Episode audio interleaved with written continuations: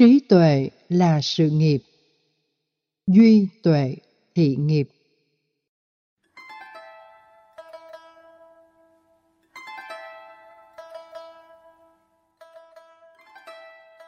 Một người có nhận thức đúng là người biết từ bỏ các thói quen đời, hành động đời, nghiệp đời, hưởng thụ đời, lợi dưỡng đời. Người ấy biết tìm niềm vui ở chánh pháp, xác lập niềm hạnh phúc trong dấn thân và phụng sự. Lúc nào cũng nghĩ đến lý tưởng an lạc, nội tại sâu lắng, mà đỉnh cao nhất là đạt trí tuệ siêu việt thời gian và không gian.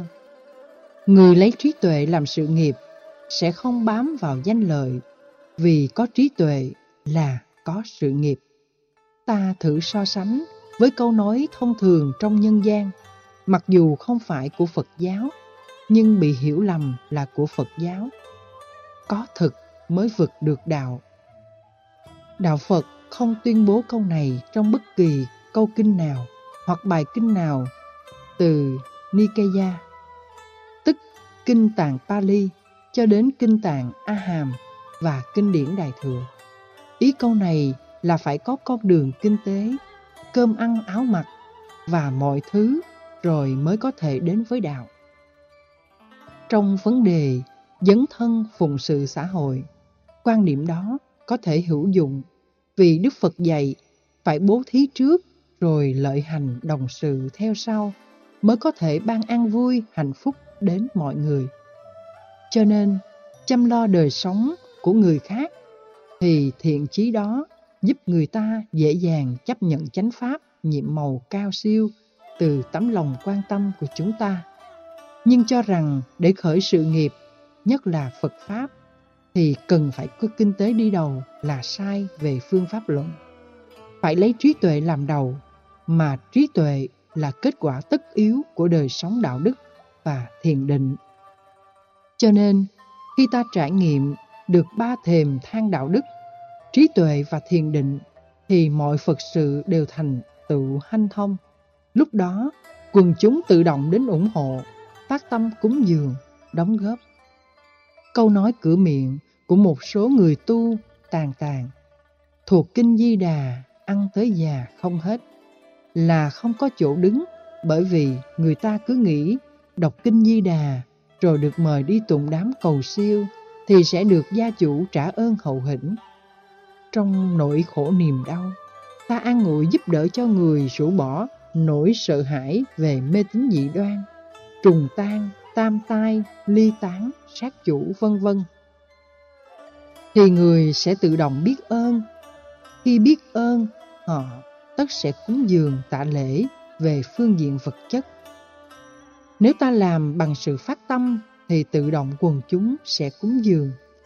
Tuy nhiên, chúng tôi đề nghị trong mấy ngày lễ tang hay trong mấy tuần thất, nếu gia chủ cúng dường thì chúng ta đừng nhận. Họ muốn cúng sẽ cúng vào những dịp khác, phát tâm vào những chuyện khác chứ không nên tiền trao cháo múc. Khi dịch vụ cầu an cầu siêu được thực hiện, gia chủ phải thù lao bằng tiền hoặc tặng phẩm cúng dường thì cái tình sẽ giảm đi đáng kể. Nếu không khéo, sau một thời gian, các tu sĩ làm trong lĩnh vực này sẽ có thói quen hân hoan đến nơi nào cúng nhiều và mệt mỏi khi phải đến nơi không cúng. Đó đâu còn gọi là Phật sự nữa. Đạt trí tuệ sẽ được ăn tới già, ăn đời đời kiếp kiếp, không hết là đúng. Còn thuộc Kinh Di Đà thì không đảm bảo tới già.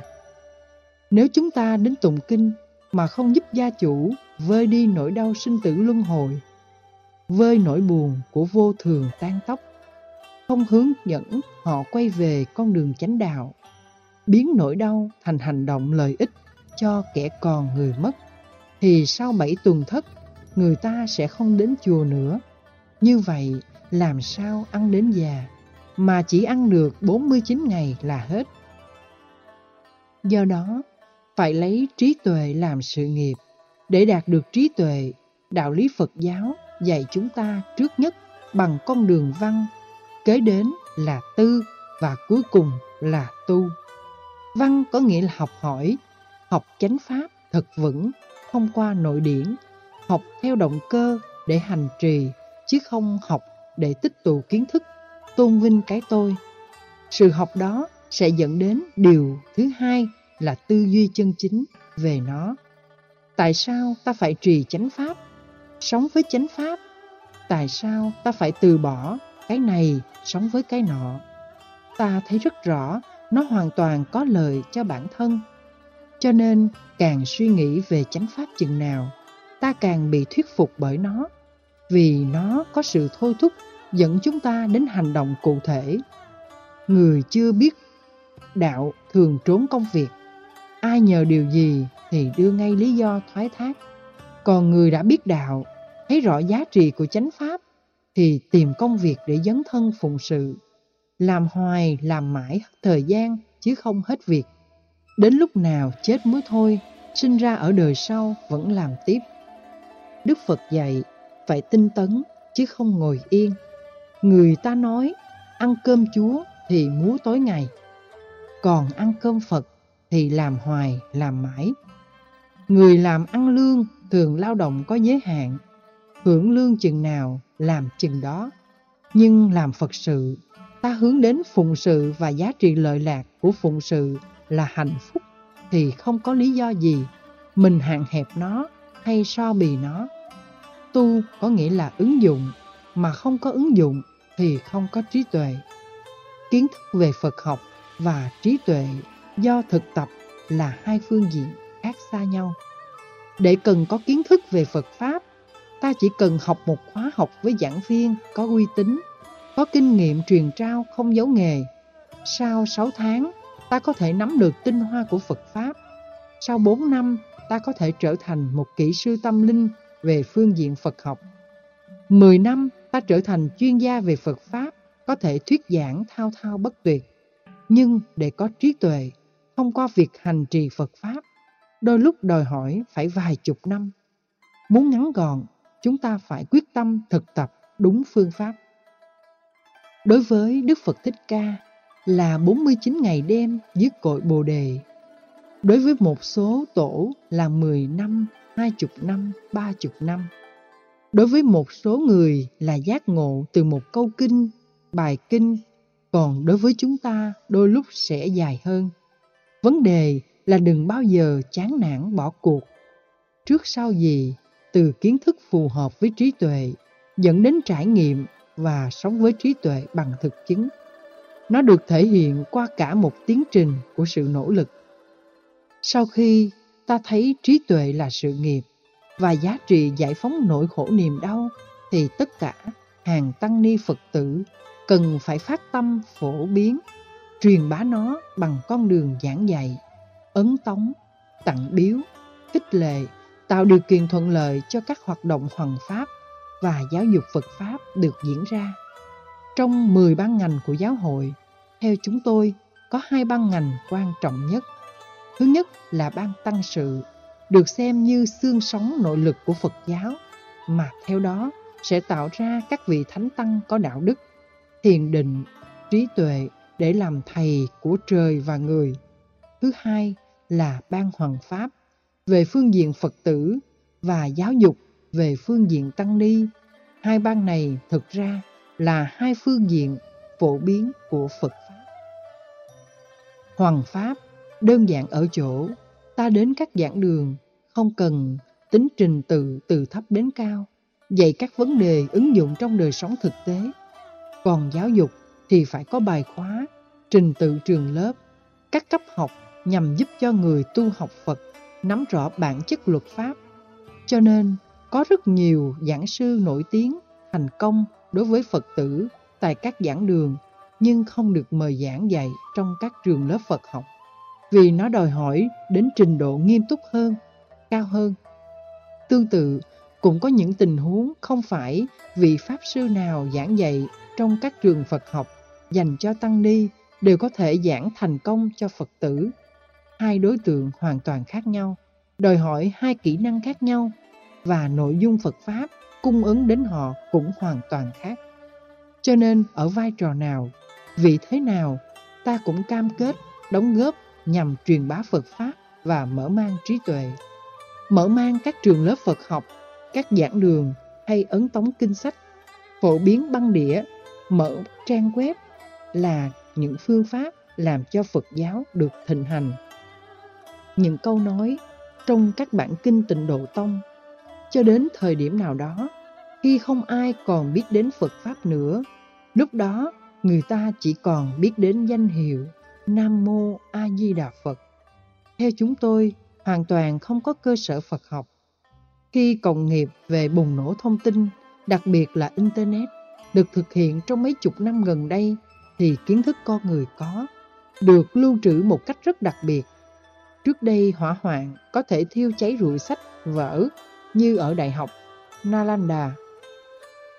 Thì ngày nay đĩa VCD, DVD là hậu thân của video và cassette lại có tuổi thọ tốt hơn. Các ổ đĩa cứng, các trang web có thể dự trữ lâu dài hơn, thậm chí có thể nhân bản thành trăm nghìn vô số và khi nó có mặt sẽ không mất đi nữa. Do đó Phật Pháp sẽ không bao giờ cùng tận nó ứng với hình ảnh vô tận năng được nêu trong kinh Duy Ma Cực. Chúng ta cần phải có niềm tin vững mạnh này. Giá trị tuệ giác mà Đức Phật cung ứng như là mặt trời vốn không bao giờ tắt, cả ngày lẫn đêm.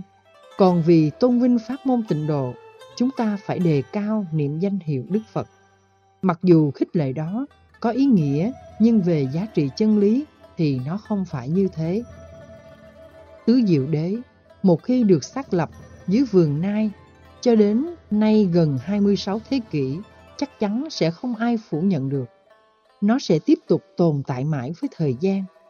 Truyền bá một băng giảng dạy ta tốn khoảng 2 đến 3 nghìn đồng.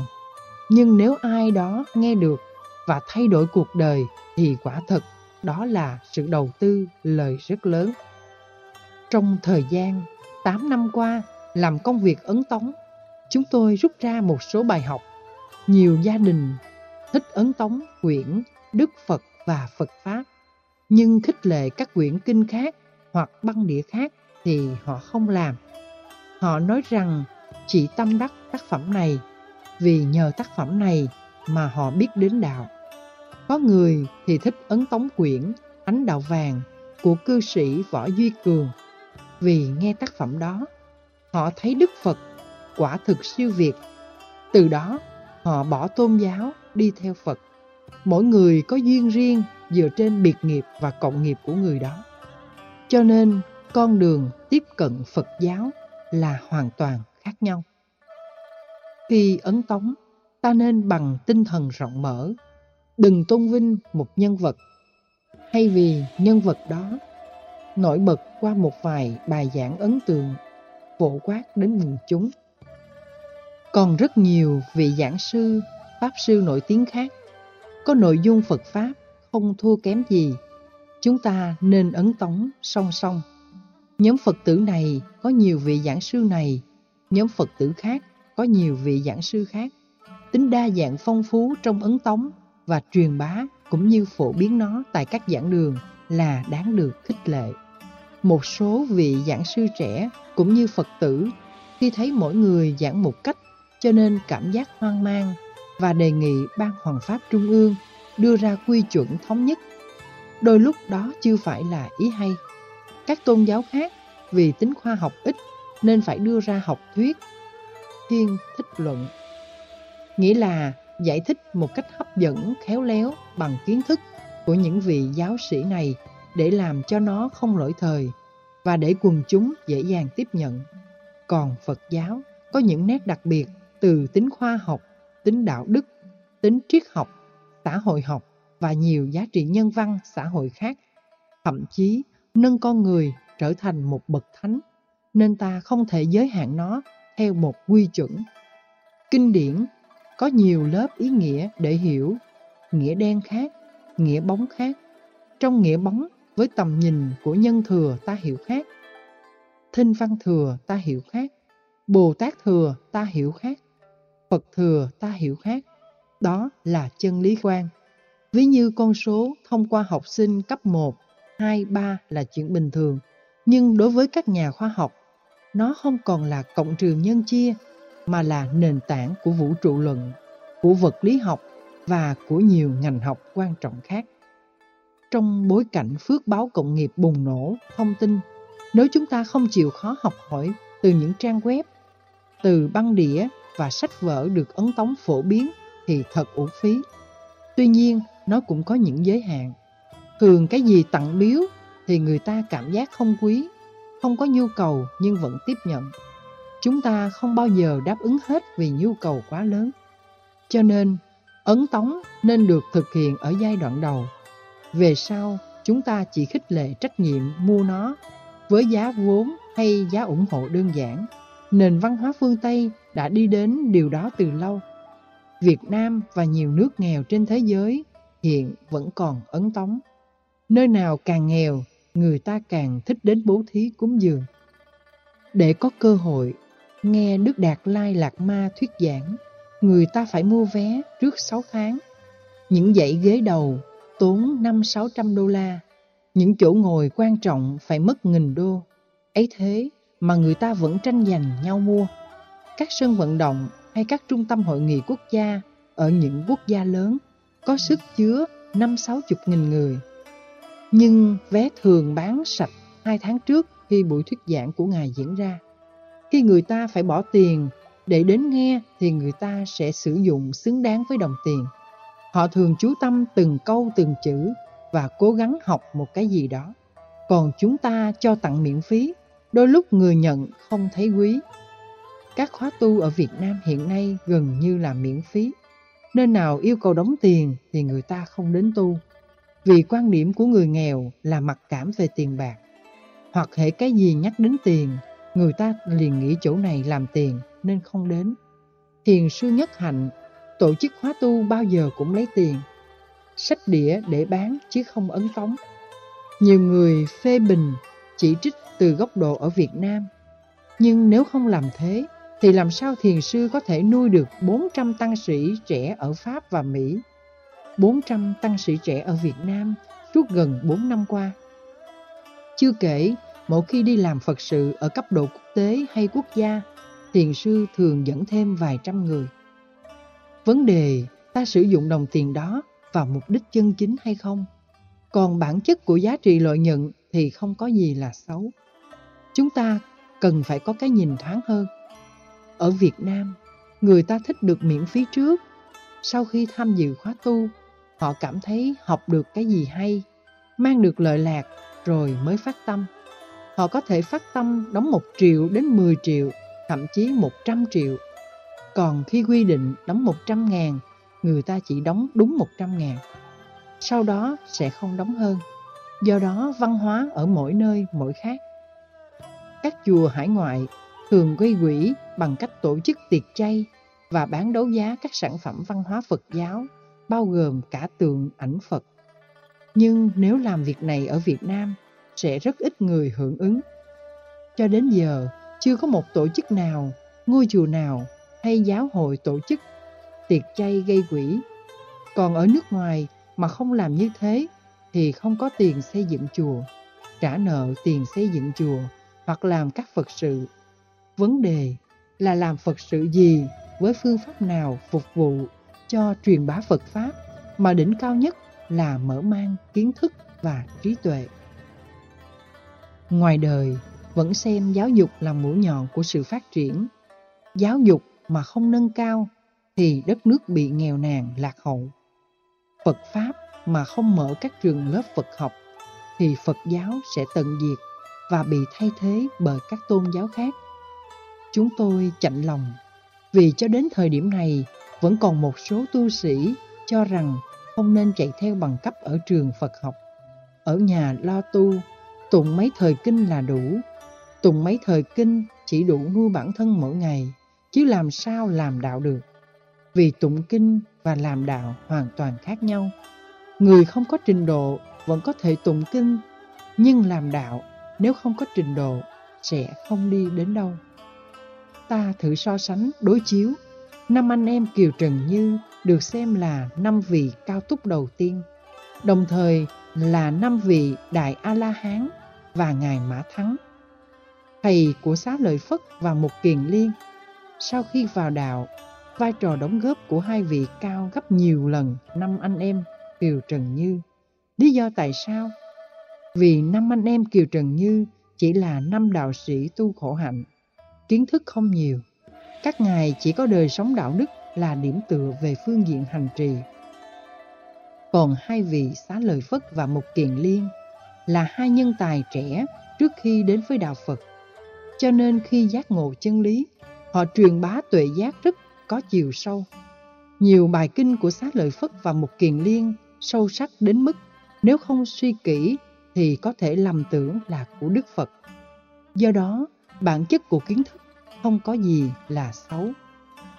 Số lượng tăng sĩ hiện nay của Việt Nam khoảng 46.000. Con số này không tăng trưởng, thậm chí còn quá ít so với trên dưới 80 triệu dân.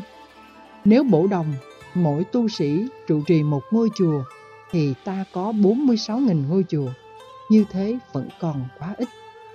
Trên thực tế, ta chỉ có 16.500 mấy chục ngôi chùa. Tuy nhiên, nhiều chùa lại có vài trăm tu sĩ ở. Chuyện Phật sự chỉ trong chừng đó. Như vậy, số lượng còn lại chỉ lo tu và do đó đại đa số quần chúng bị thiệt thòi. Muốn làm đạo, cần phải có kiến thức Phật học vững. Có tư cách đạo đức đã đành, nhưng nếu không có kiến thức Phật học thì không đi đến đâu. Chúng tôi tâm đắc khuynh hướng của Đức Phật là truyền bá tuệ giác. Lệ bác học đa văn và xem đó như một trong bảy tài sản Pháp. Trong khi đó, các vị tu sĩ của chúng ta lại phê bình chỉ trích điều này rất nặng, mà không biết việc phê bình sẽ ngày càng đưa Phật giáo bị tụt hậu. Cho đến hôm nay, trong số 46.000 tăng ni, ta có bao nhiêu tăng ni là trí thức? Con số đó quá ít mà công tác Phật sự lại quá nhiều. Do đó, ai tu để chứng đắc đạo, quả giải thoát, làm tổ, làm thầy, làm Phật, để mọi người kính ngưỡng thì cứ nên vì rất xứng đáng. Nhưng bên cạnh đó cũng cần phải có những người dấn thân mạnh vào con đường giáo dục và hoàn pháp qua các phương diện văn hóa từ thiện, chứ không nên bằng tất cả mọi thứ đi vào chỉ một phương diện, vì như thế là đi vào cực đoan. Tóm lại, từ bỏ thói đời là một phương tiện tốt để chúng ta tiếp xúc với hành thánh mà đỉnh cao là trí tuệ. Khi có trí tuệ, mọi thứ sẽ được thành tựu. Tùy sở trụ xứ thường an lạc là kết quả của một hành xử có trí tuệ.